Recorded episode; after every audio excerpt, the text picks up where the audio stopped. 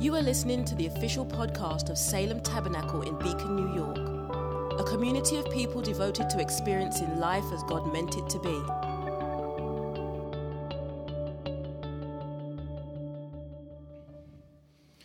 I committed to preaching the lectionary, and I should have read the first text because this doesn't feel like Christmas at all. And I wrestled with this hard for a very long time. But I'll read it faithfully, and then I'll explain the damage that this text has caused in my life. Luke 21, verse 25 to 36. And if anybody wanted a baby in a manger, I'm sorry. And Jesus says, And there will be signs in the sun and moon and stars, and on the earth distress of nations and perplexity because of the roaring of the sea and the waves. People fainting with fear and with foreboding of what is coming on the world.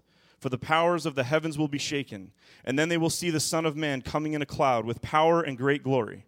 Now, when these things begin to take place, straighten up and raise your heads, because your redemption is drawing near.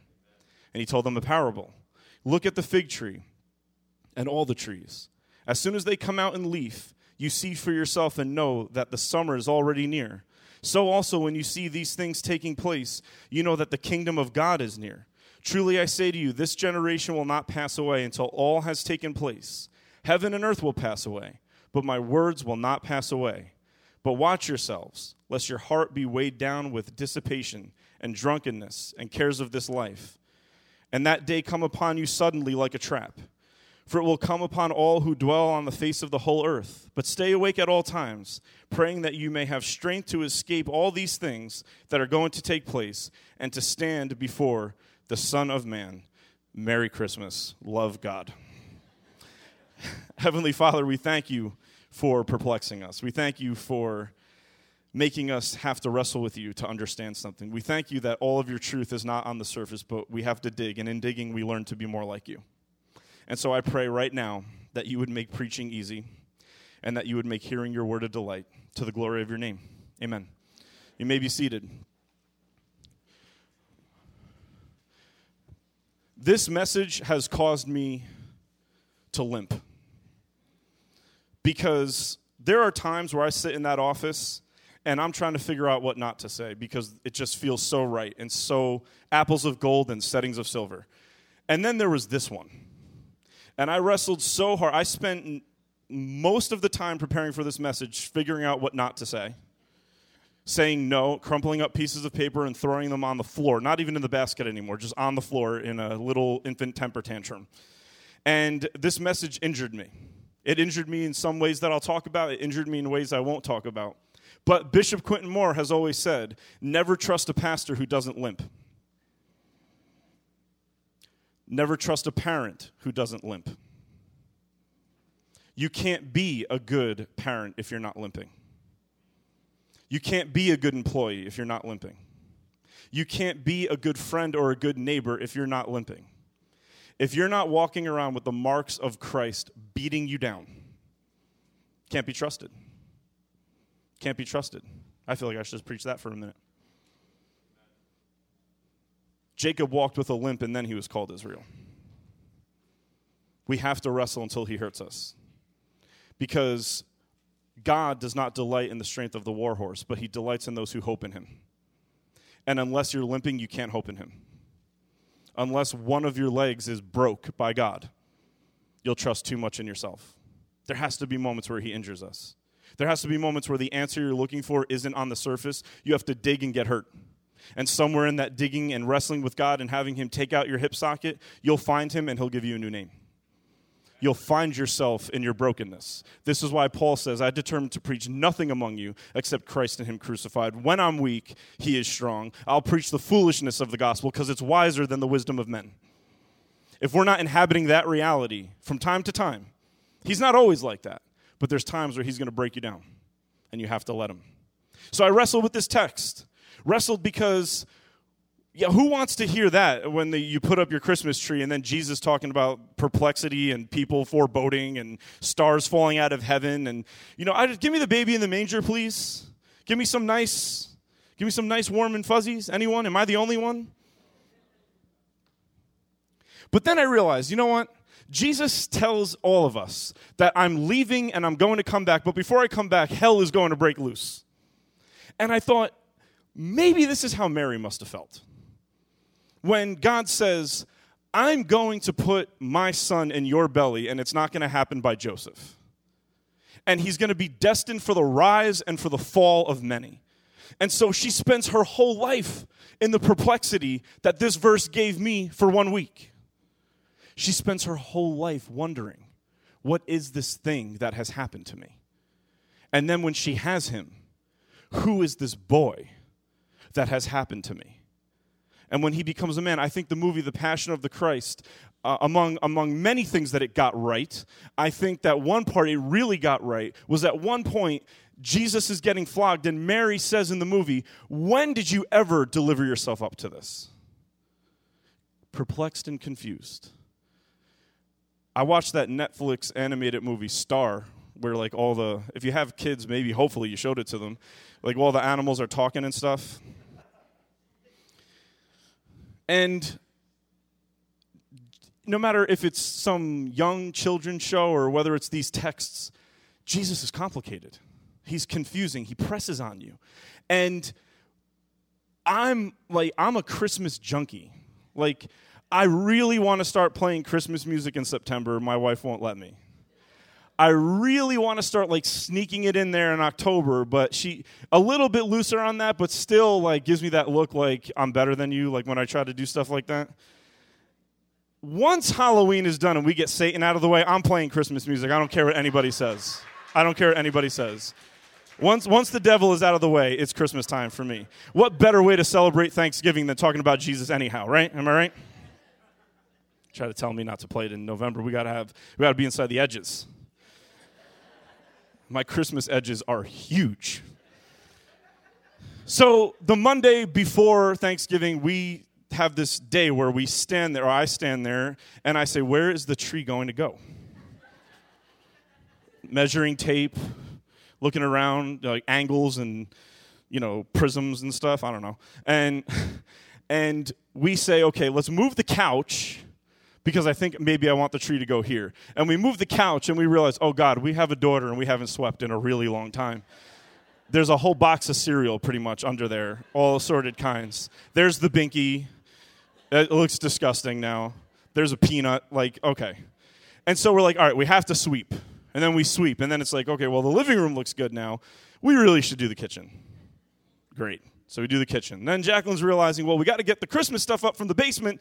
Can you go please reorganize the basement? I haven't touched it since we moved into the house. So a whole day listening to Bing Crosby, by the way, goes to the basement.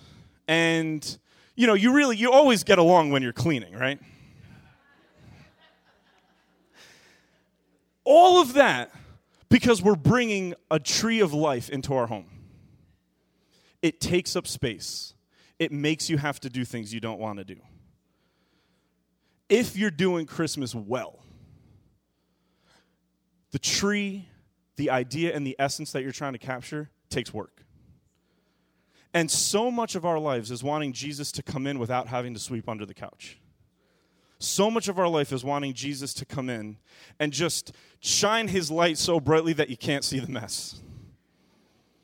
But as you're preparing for his return, as you're preparing for his entrance into our lives during Christmas, there has to be some cleaning that takes place because something about the entrance of Christ shows you what needs to be put back in order. And so Christmas becomes profoundly Interesting. I went to Washington, D.C. the day after Thanksgiving, and I walked around, uh, you know, the capital area with my father-in-law, and it was really weird because I've never been to Washington, D.C. before. And so I'm standing in this place that I've only seen on TV. And for a minute, it really was like fairy tale ish to me. Like, oh my God, there's the Capitol building, there's the White House. Like, this is, this is surreal to be standing like feet from where all these things take place.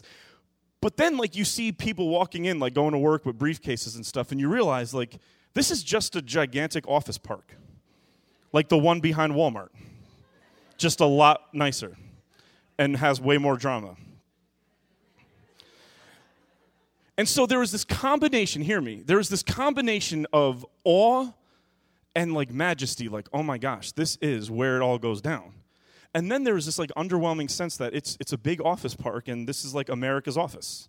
Like these are just huge cubicles that people come to and they sit there and they run the country. And it was like simultaneous awe and right, people are coming to work. And I feel like that's how Christmas needs to be. There's a part of it that has to strike you. There's a part of it that has to take your breath away. There's a part of it that has to be almost nicer than every other season of the year. And then there's a part of it that has to tell us it's December, but January's coming. And I, if I celebrate Christmas well, I will enter January better than if I didn't celebrate Christmas at all. There should be no letdown amongst Christians in January because we should be celebrating this holiday in an Advent way, not just a cultural way. All the warm and fuzzies, but for a purpose. All the decorations, but for a mission. We're not removing them. I'm not going to turn Christmas into a punching bag. We have to celebrate it. We have to inhabit what our culture has done because we rail on culture from the pulpit. But I think, personally, I think culture got this one right. I think we celebrate Christmas very well. And the reason why I think we do is not just because it's my favorite holiday and I have a microphone so I can advocate for it however I want. Part of it is because it's a season that is celebrated in anticipation. All but one day is celebrated in anticipation. All but one day is celebrated hoping for something, looking forward to something that is not, but that is coming. And that is the Christian life on earth. We decorate darkness until the day that the light shines so bright you don't even need a sun or a moon. That's why Jesus says they'll fall from heaven. Because when I come back, you don't need them anymore. That's Christmas. Advent is not Lent. We don't have to celebrate it crying. We have 40 days to do that in a few months. Lent is the time that we stop and we realize there's still brokenness in the world and we lament it. But Advent is not Lent. Advent is when we celebrate a burst of light that we didn't know was coming but showed up anyway. I heard if you bang the pulpit sometimes it like has like I also don't want to knock over our Advent wreath and set the church on fire. I want it to be set on fire tomorrow night. Good. I'm glad we agree. So there are three Advents. Let's just get this history lesson out of the way real fast. There are three Advents that we celebrate. And I want to start by saying this. Here's a simple way to understand what Advent is. I hated the summer for most of my life until I met my wife. She loves the summer, and it has now become my second favorite season of the year, which is saying something. That I love you. Because summer went from my least favorite to my second favorite. The fall is my favorite. I can't. I just can't. But I'm looking for some support from somebody to help me. Here's why I love summertime because Jacqueline loves going to Ocean City with her family. It's a long tradition, and I've gotten the privilege of jumping in on it. And it's, it is really a time of Sabbath and fun and craziness where we drink water and all different kinds of things and have a really good time. And usually, what happens, usually, what happens is somewhere when it's bitterly cold out in February, and it's horrible, except for your birthday and Valentine's Day. But I don't need Valentine's Day because I love you all the time anyway.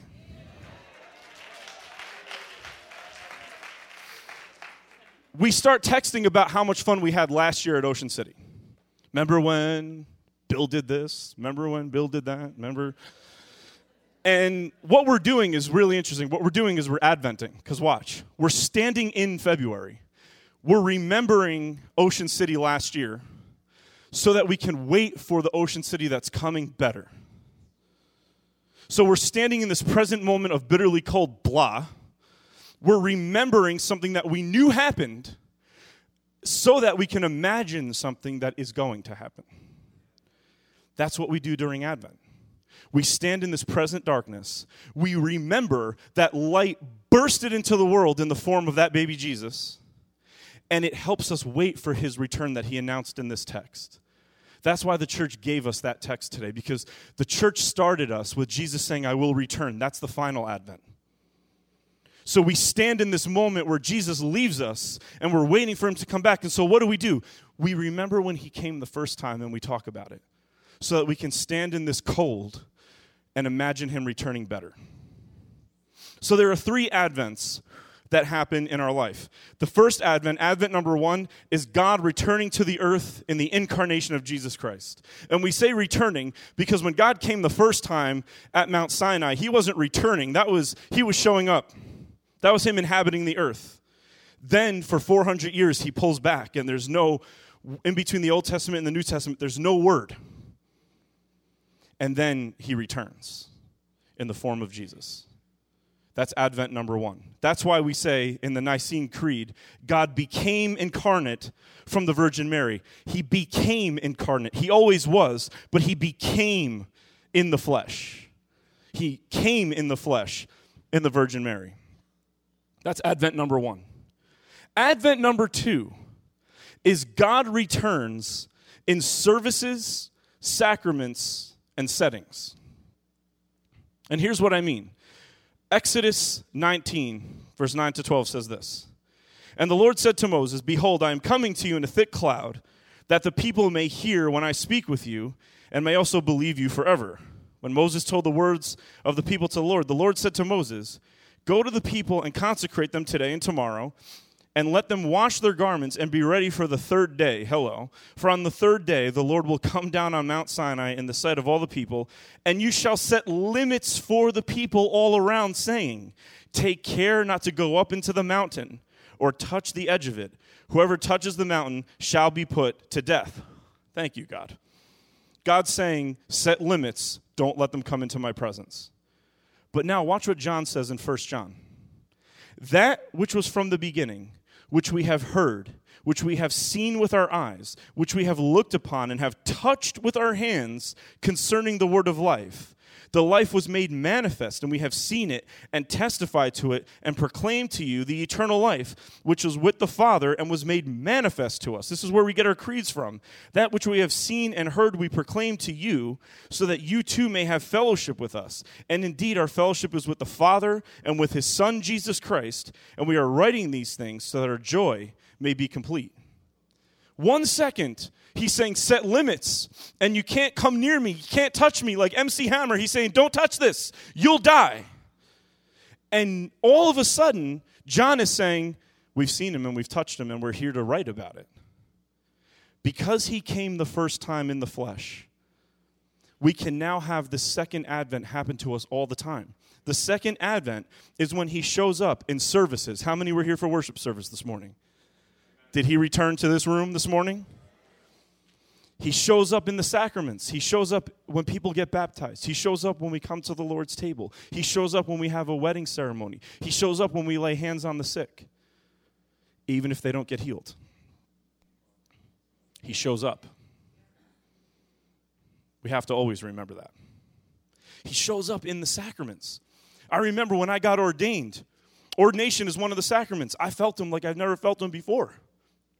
Sweating so much he shows up in settings. Have you ever been in your car and felt the wind of the Holy Spirit blowing? Have you ever been ranting and raving, confused, not knowing what's going on, and all of a sudden you have clarity? Have you ever thought, the minute I see this person, I'm going to say it, and then you saw them and you said, Father, forgive them, for they know not what they do? This is the return of Christ all the time. This is the second advent happening all the time. Because the first one happened, the second one can happen in part until the third one finally happens. And the third one is God will return and restore all things. We have the first advent to remind us that he came once and so he's faithful to come again. And we have those second mini advents all the time when he shows up to let us know, even though, and this only God can say this because he, he's not limited to space, I'm with you and I'm coming. Only God can say that. I'm here and I'm still going to return. And then we wait well for the final advent. Bonhoeffer, writing from as a hostage from a Nazi prison camp, writes to his parents on the first Sunday of Advent and says, I remember lighting the Advent wreath with you. And this year I'm not there. But we must celebrate Christmas despite the ruins around us. That's what I experienced in the house when we brought the tree in that day. That even though, like, you ever, you ever realize when you try to deep clean, it's just the house feels messier to you because you'll just never clean everything? It's Christmas came into the house anyway. Christmas shows up no matter what kind of year you had, whether you have money or you're broke, whether you're sick or you're healthy, whether the marriage is great or it's weak, whether you're lonely or you have a great social network, Christmas comes anyway, and it decorates all of it. Listen to me very carefully. Christmas gives us so much hope that when things go perfectly well, we say there's still something better coming, and we don't get lost in the well. The gospel gives us so much hope that the best thing that can happen to us doesn't satisfy because we're waiting for something greater if I was preaching in a third world country, that part wouldn't matter to them. The second part would. Christmas gives us so much hope that when the worst things happen, we know that something better is coming. But the problem is in this country, we are so blessed, that second part isn't really for us. We sit here so blessed, and we get so caught and entangled in our blessings that we forget to hope because sometimes we actually deep down feel like we don't need to. We need to because the best thing happening is only happening in part. There's a fullness coming. And if your life is so blessed, like mine is, that it's a struggle to hope, I don't struggle to hope for myself. I struggle to hope because if I don't learn to hope in the midst of my blessings, I'll never be able to be there for my neighbor in the midst of their poverty. Which means I will miss touching the skin of Christ who shows up in the poor. Y'all can go home.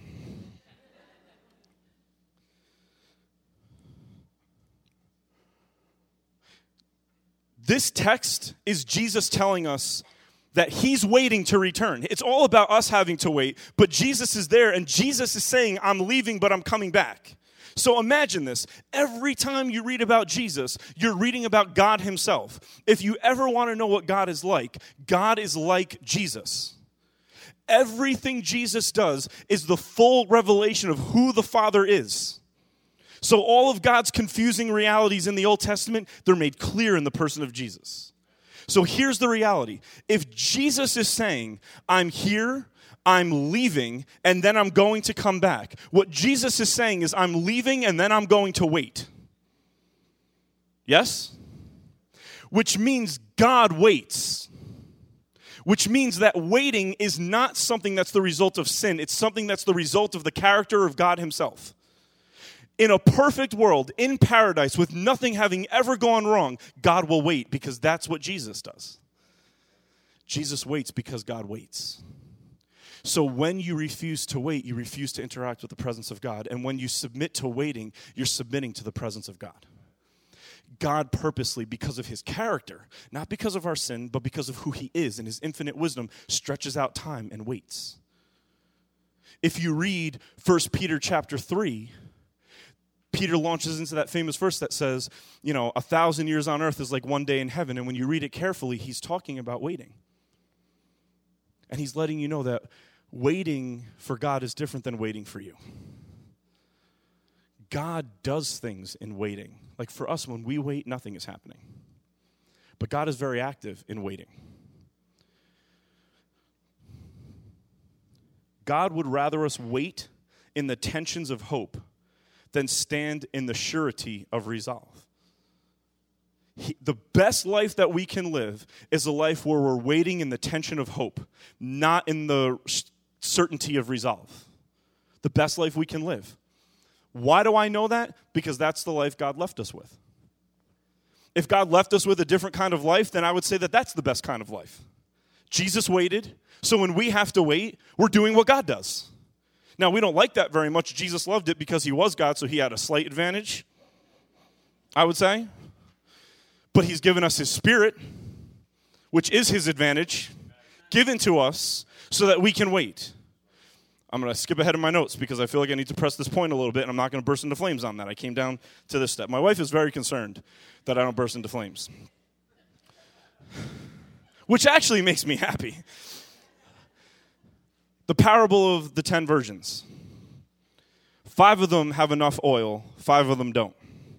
Jesus tells this parable, so again, this is coming from the heart of God. Every time you read a parable, you're hearing a story that God would tell.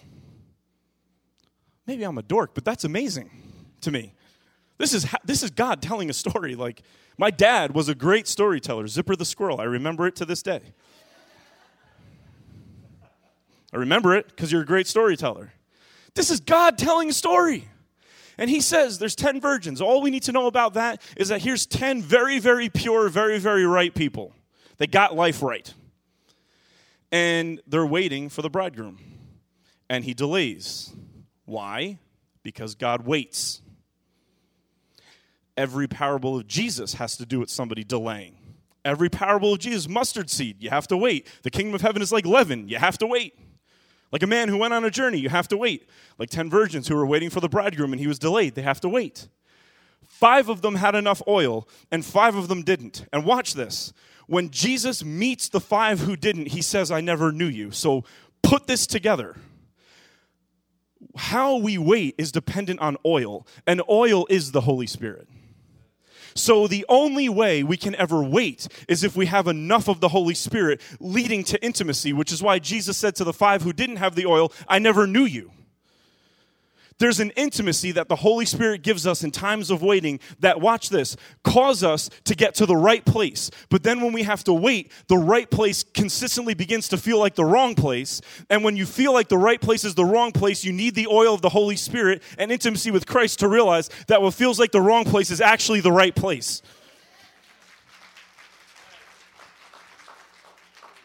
Waiting teaches you that. And that's why the five virgins don't give their oil to the others. They say, go and get it because you can give a lot of things, but you can't give intimacy with God. You just have to encourage other people to go get it. If that story comes up in this year, I'm going to be able to take that Sunday off because I just said all the things. Watch how God waits. Luke chapter 2, Christmas verse for everybody and she gave birth to her firstborn son, and wrapped him in swaddling cloths, and laid him in a manger, because there was no place for them in the inn. Nice. Same gospel, 21 chapters later. This man went to Pilate and asked for the body of Jesus. Then he took it down and wrapped it in a linen shroud and laid him in a tomb. Mary wraps the baby in swaddling cloths and puts him in a manger. Joseph of Arimathea wraps that baby become a man in a shroud and puts him in a tomb.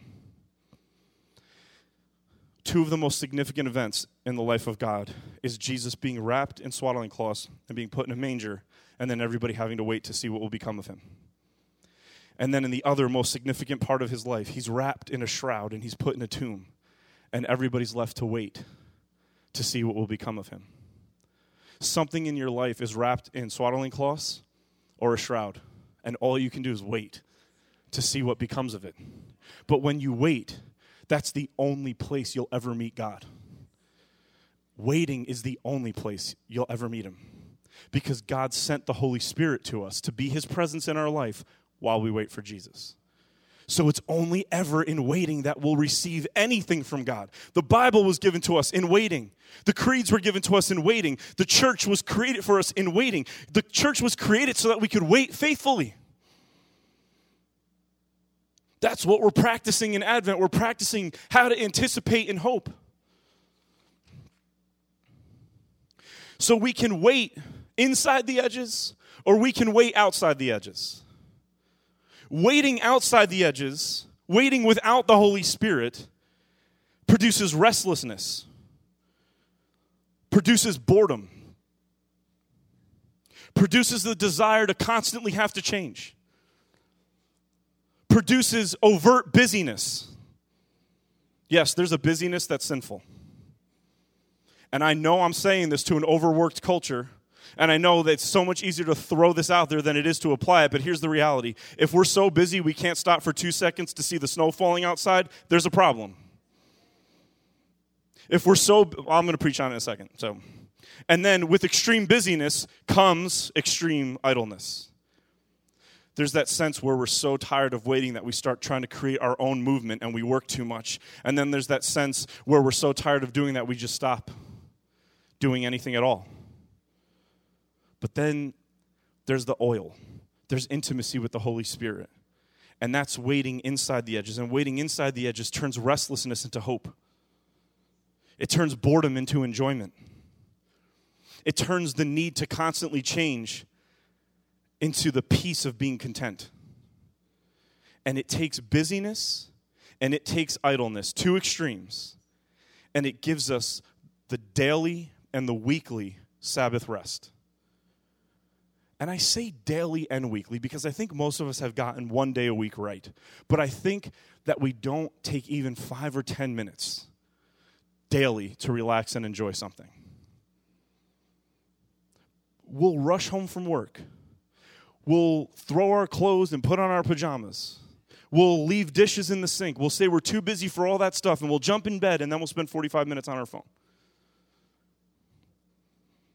Or we'll binge a couple Office episodes on Netflix.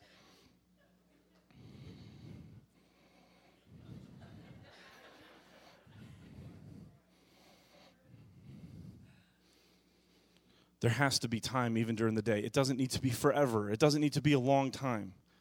See, we we fall into this rut where we finally say, you know, I'm going to start doing something different, and then we go to an extreme that burns us out.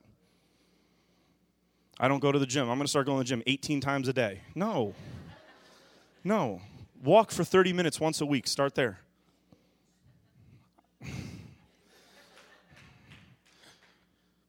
Little rests during the day. Enjoy your family for a minute, even if it's the quick coming and going. Stop everybody for a minute and just, I love you.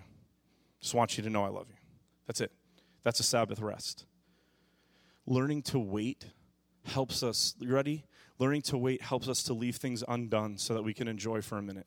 Life will never be done. You'll never be done working. The house will never be clean. The bills will never be paid. Once you become an adult and like summer vacation's not a thing anymore, I remember like when I graduated high school, there was that first realization like, oh my gosh, this place wants me to work in the summer? That's what the millennials are saying now. Bang! Got him. Yes. Yes.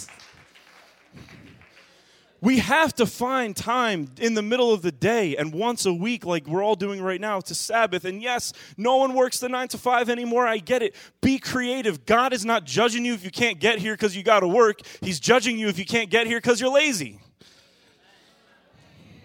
I was saying a lot of encouraging things, so I needed to balance that out. How do we live inside the edges? How do we actually do it? Joan Chittister, I'm, I practiced pronouncing her name, she said, faith is living in the reality by virtue of the promise. Faith is living in reality by virtue of promise. Faith and hope and love are all things that at the moment are open ended.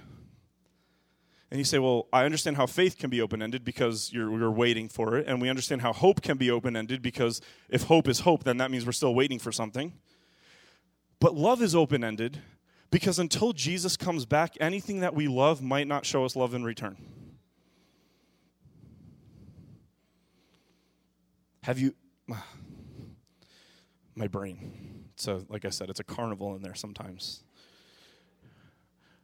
When you love, you risk until Jesus comes, when Jesus comes back, we will be able to love with no more risk of getting hurt. But until then, we love at risk. Everything is open ended. Faith, hope, and love are open ended. Faith is living in the reality by virtue of the promise. Advent turns waiting into hope. So, how do we wait for it? Let's look at the three things Jesus said real fast. First, he says this And there will be signs in the sun and moon and stars, and on the earth distress of nations and perplexity because of the roaring of the sea and the waves, people fainting with fear and foreboding of what is coming on the world, for the powers of the heavens will be shaken, and then they will see the Son of Man coming in a cloud with power and great glory. Now, when these things begin to take place, straighten up, raise your heads, because your redemption is drawing near. So, Jesus is saying, as you start to see the signs of my return, dance. That's my paraphrase. Straighten up, lift up your head, have hope, rejoice, because when things are falling apart around you, here's the reality I'm coming back. And we had this moment. If you were here on the Thanksgiving Eve service, Desiree, don't go crazy because this still means something to us. There was a moment where we almost stopped the dance because everybody on the dance team was sick. And the dance team almost killed me for suggesting that we stop the dance. I almost didn't come back up for that service. I was terrified. I prayed. They thought I was praying for the dance, but I was praying that I'd be able to escape the room downstairs. Terrifying. And they danced, and before they danced, God gave me a word and said, When you see the dance team dance, understand this is what the Trinity is doing all the time in your life, regardless of what you're facing. It's always dancing. And then there was prophetic moments. The song Desiree picked was a song that Danielle Arstead sent to Pastor Mark in the middle of the night. That night, the night before. These connections are not accidents. Jesus is saying, when the world is falling apart, there has to be a dance in you because there's a dance in me. Fight to have fun. Fight to enjoy yourself. Don't be content just getting done with the day and going to bed. Don't do that. I don't care how much money you have or don't have. I don't care how many decorations are up in your house or not. Don't be a curmudgeon. Don't be boring. Don't be stale and just go to bed. Do something. Have fun each day, every day. Do one fun thing to remind yourself that your redemption is coming. Do one fun thing. Make somebody laugh. Do something. Please God. Jesus was not boring. Don't get caught in that work and sleep cycle. Don't get stuck in the, oh, it's Monday. So what? Have fun. Do something fun. Everybody's going to lose their job and no tithes on Tuesday. Like, dancing is the posture of the kingdom of God. The second thing Jesus tells us is this He launches into a story. And he told them a parable look at the fig trees and all the leaves. As soon as they come out in leaf, you see for yourself and know that summer is already near. So also, when you see these things taking place, you know the kingdom of God is near. Watch what Jesus does. He's a genius. He starts with a nice parable. He says, When you see the buds on the leaves, you know that summer is coming. We can all receive that. And then he says, So when you see these things, you know that I'm coming. But what things is he talking about? He's talking about perplexity, war, rumors of wars, moms rising up against daughters, and all the things that he predicts. But they seem like terrible things. When he told the parable over here, he said, When you see flowers start to form on the trees, you know that summer's coming. And you're like, oh, I can't wait to hear what he's going to say next. It's going to be great. So when you see everybody starting to kill each other and politicians going crazy and racism and the breakdown of reality and capitalism going awry and fighting and murder and too many people on Facebook for way too long, when you see all these things start to happen, it's the tree blossoming.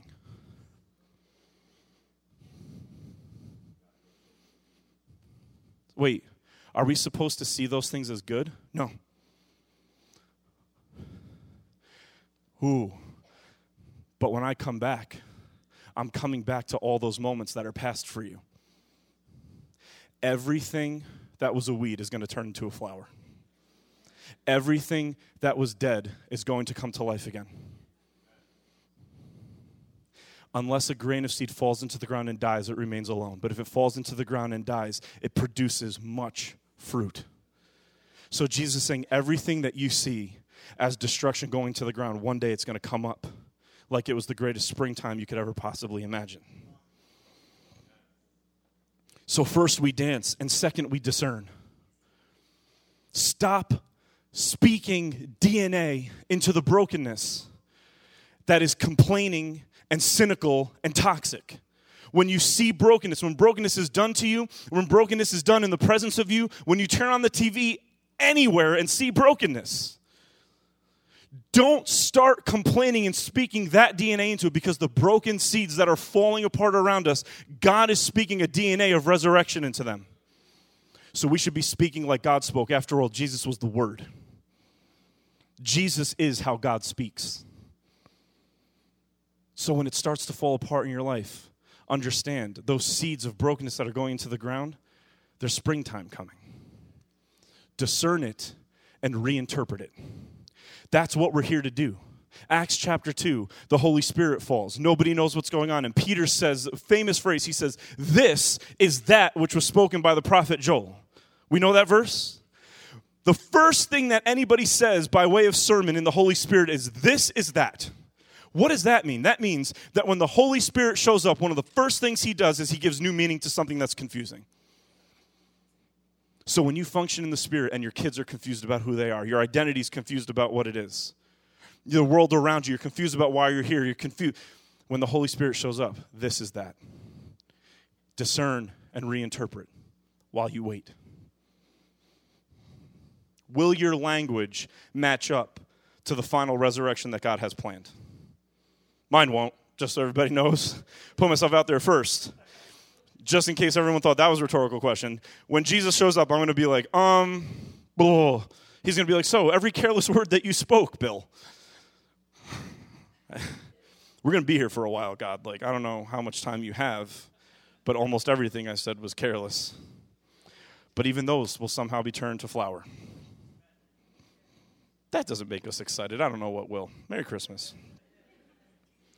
And then the final thing he says to do is to pray. Watch, pray, and stay awake. Depend. We dance, we discern, and we depend.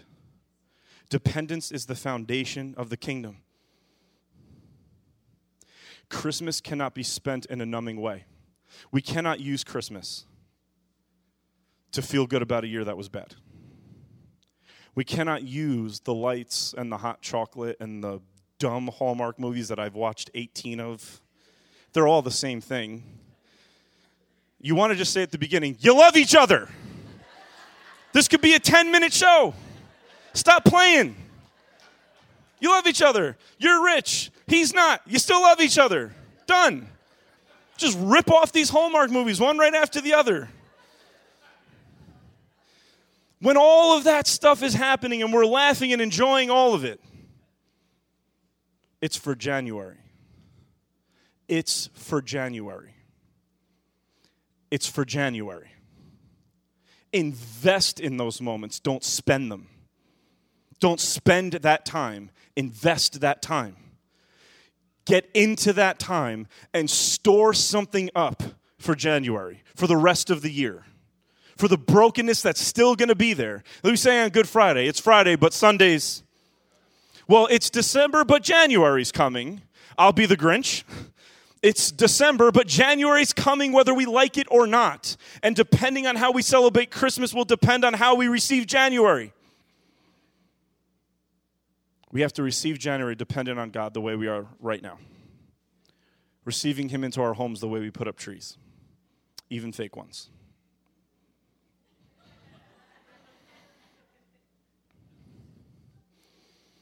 I know we have to put up fake trees sometimes.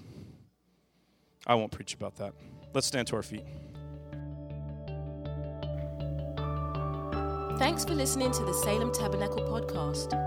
For more information about us, including gathering times and our location, check us out online at salemtabernacle.com.